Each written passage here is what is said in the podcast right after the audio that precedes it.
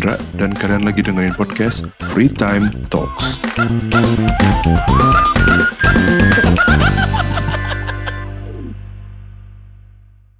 Oke, apa kabar semua? Ini adalah episode pertama di 2021.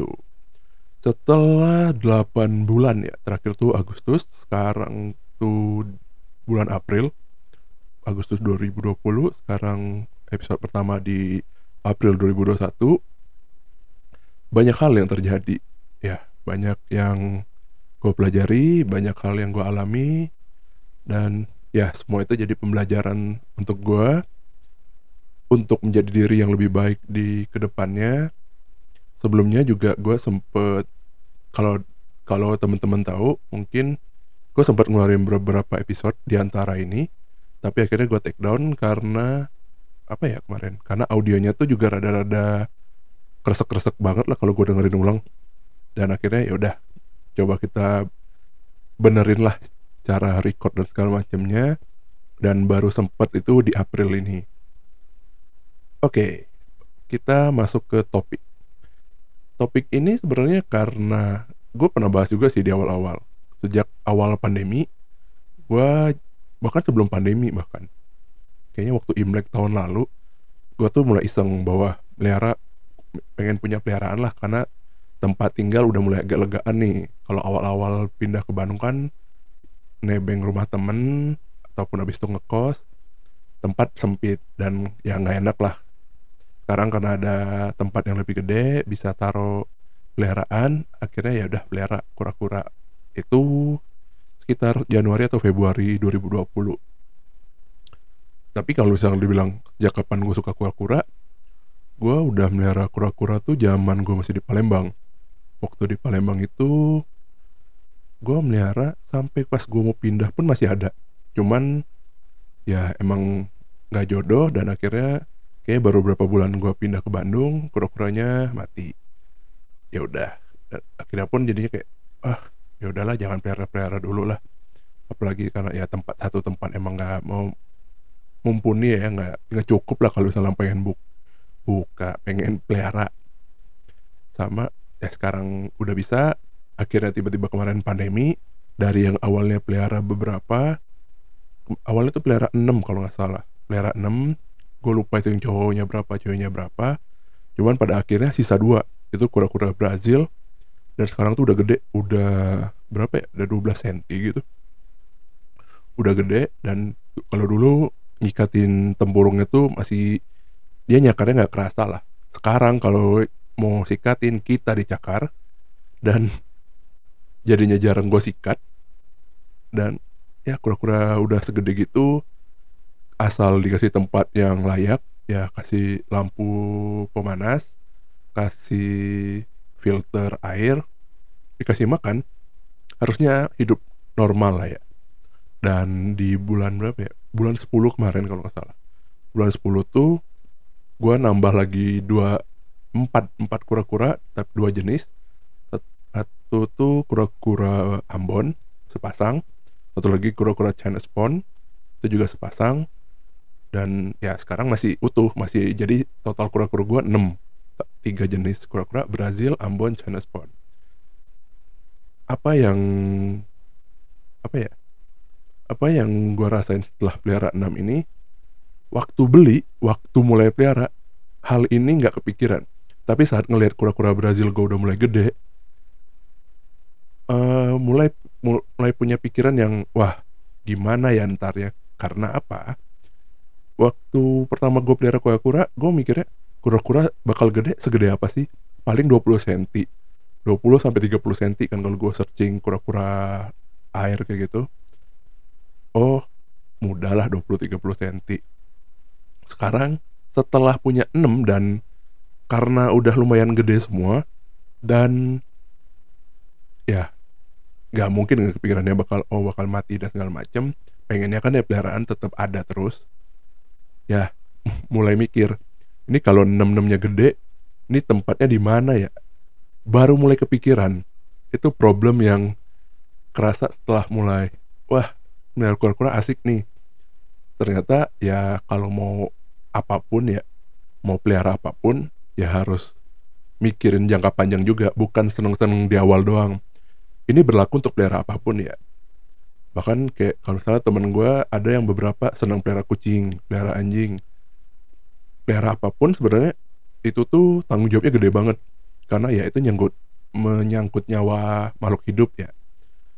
Walaupun mereka nggak bisa ngomong teman gue banyak yang kadang suka ngomong lu pelihara kura-kura emang lu bisa ajak ngomong? Ya bisa cuman gue nggak tahu aja dia jawab apa enggak jadi ya ya udahlah. Cuman ya problem pertama yang gue rasain adalah masalah tempat. Karena kura-kura itu makin lama makin gede. Mau pelihara apa pun juga kayak gitu kan kalau misalnya kita ngomong anjing gue dulu sempat mikir pengen wah gue pengennya melihara husky. Husky tapi pengennya cuma pas kecil doang karena husky kan nggak bisa nggak pasti gede lah ya bukannya nggak bisa gede. Atau tetap kecil terus. Saat gede gue nggak gimana ya nggak kepikiran itu bakal taruh di mana dan butuh tempat segede apa.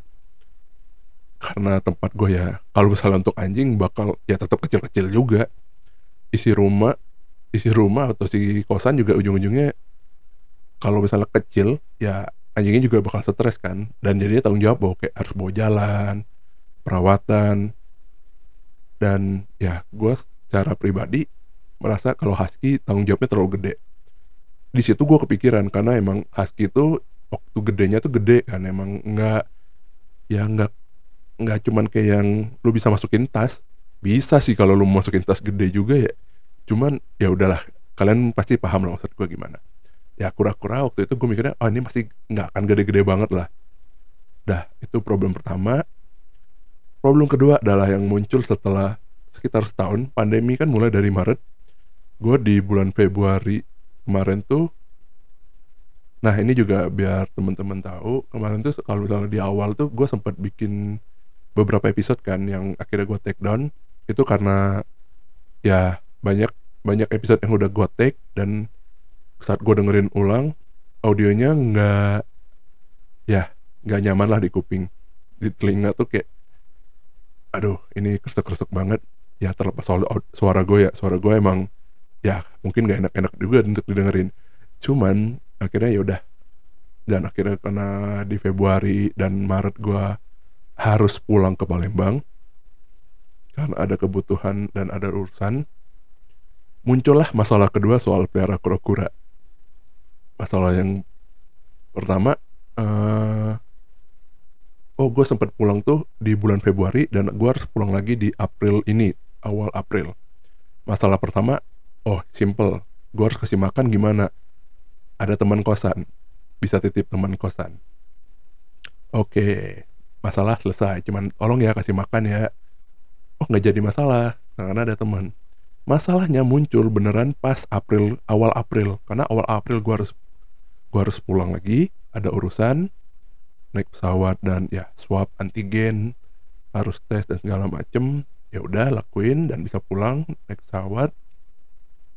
Problemnya adalah teman kosan gua pada balik balik kampung kan sebelum puasa. Karena ya udah pengen puasa di di rumah masing-masing. Karena toh kantor juga masih WFH kan. Oke ya udah nggak apa-apa. Waktu itu baru mulai kepikiran. Gue minta tolong siapa ya? Apa minta tolong temen gue yang lain untuk tinggal di tempat gue dulu buat ngurusin kura-kura gue tapi setelah dipikir-pikir kayak nggak enak gitu loh. Maksudnya masa sih harus nggak ngerepotin orang gitu?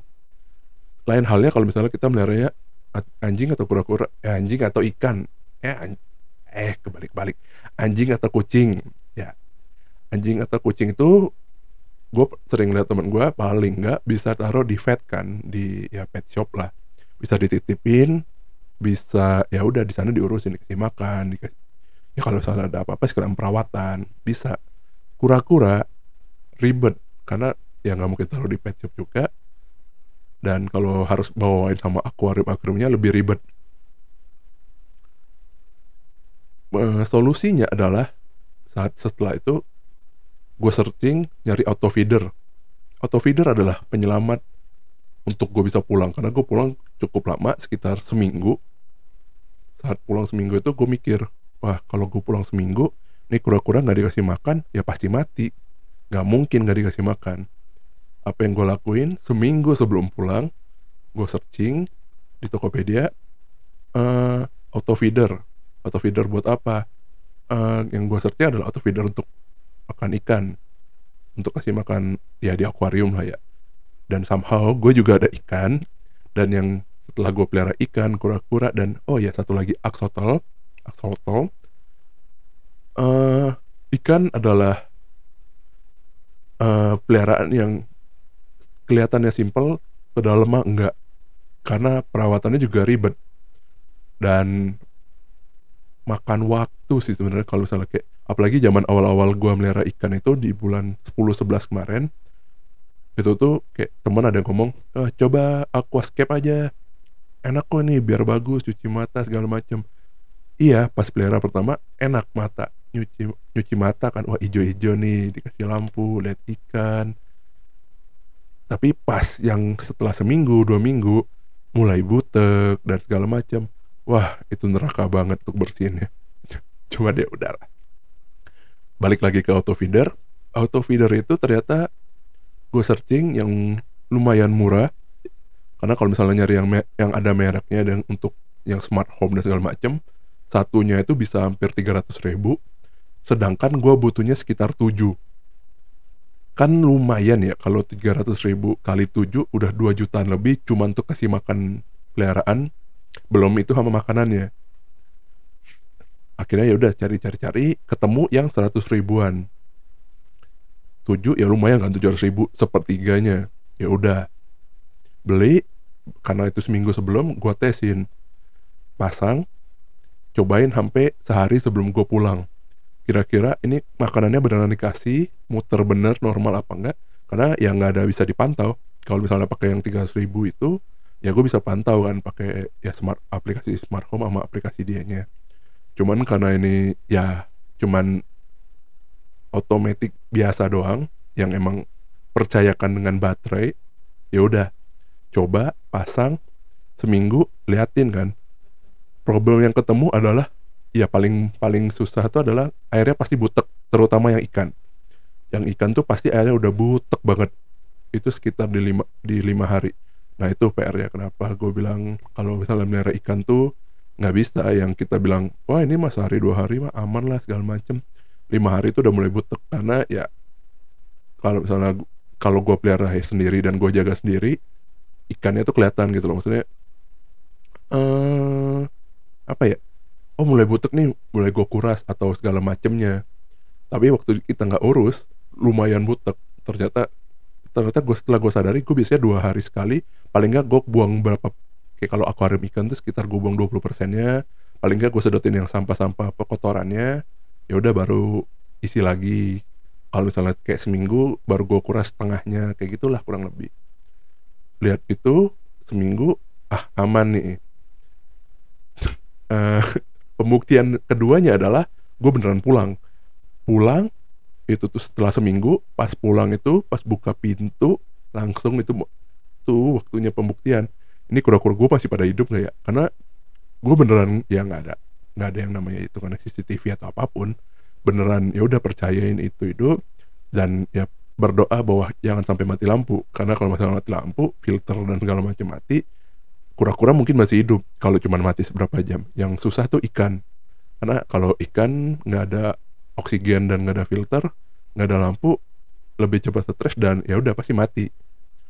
Karena udah pernah kecoba kebuktian kan. Nah, udah. Balik seminggu oh ternyata aman. Cuman itu jadinya jadi restriksi untuk gua juga. Jadi gua nggak nggak bisa pergi-pergi jauh ataupun ya udah harus harus benar-benar prepare. Makanya setelah gue pelihara kayak gini pun untungnya ada auto feeder uh, itu membantu. Tapi permasalahan punya peliharaan itu gue rasa adalah masalah emang beneran masalah tanggung jawab. Dan akhirnya gue menyadari bahwa setiap up, lo melakukan apa pun emang harus punya pikir panjang lah. Jangan sembarangan. Kalau benda mati mungkin uh, jawaban paling simpelnya dibuang. Misalnya kalau beli barang-barang ya biasalah ya. Browsing-browsing di Tokopedia atau Shopee barang-barang yang kayaknya kita senang tapi akhirnya nggak kepake masih oke lah bisa kita jual. Ataupun ya deh kalau emang rusak bisa dibuang. Tapi kalau makhluk hidup itu masalah nyawa. Mau itu pun hewan apalagi kalau misalnya urusannya nyawa manusia. Ya udah Eh, kalau misalnya punya mau punya peliharaan apa pun itu harus bisa paling enggak uh, apa ya konsisten lah. Pelihara ya jangan ditelantarin jangan dipelihara pas senengnya doang. Pas udah misalnya kayak gue bilang anjing gue cuma pengen pas kecil terus pas gede. Ah, enggak nggak mau ah pas gede ngeribet mending gak usah sekalian. Kenapa? Ya itu artinya lu belum siap untuk uh, tanggung jawab. Dan ya udah itu tanggung jawab lu. Hak lu adalah senang melihat atau main dengan dia tapi lu juga punya tanggung jawab untuk ngurusin dia gitu loh. Makhluk hidup itu mau kura-kura mau ikan mau anjing kucing karena ya balik lagi kalau misalnya kayak gue ngelihat kura-kura gue kalau misalnya kura-kura gue kenapa kenapa kemarin gue tinggal seminggu walaupun gue kasih auto feeder pasti gue bakal sedih gitu loh. Nah uh, bondingnya bakal lebih bakal lebih nggak enak lah. Walaupun waktu yang aslinya juga kan gue melihara 6 pun sisa dari 6 pertama yang Brazil sisa dua itu pun sedih gitu loh. Yang empat itu duh kok kenapa ya ternyata ya udah emang pembelajaran cuman ya kalau bisa tanggung jawab lah sesimpel itu sih sebenarnya kalau misalnya ngomong soal pelihara pelihara apa pun ya kalau lu pelihara karena lu pengen pelihara dan lu siap bertanggung jawab bukan karena pengen senengnya doang. Itu poinnya. Kalau soal balada melihara kura-kura, yang gua alami selama ini adalah dua itu. Lu susah ke mana-mana karena lu harus mikirin itu untuk tetap hidup. Dan yang pertama itu apa tadi? Kok gua lupa gue bilang yang pertamanya apa baladanya. Cuman ya itulah. Intinya kalau misalnya pelihara ya tanggung jawab lah ya. Wah, ternyata gue ngomong ngarul kidul aja ini udah sekitar 16-17 menit mungkin sampai sini dulu aja episode yang pertama di 2021 ini mungkin ntar gue bakal bahas-bahas hal-hal lain juga terus apalagi ya? Udah sih sampai sini dulu aja. Sampai jumpa di episode selanjutnya. Dadah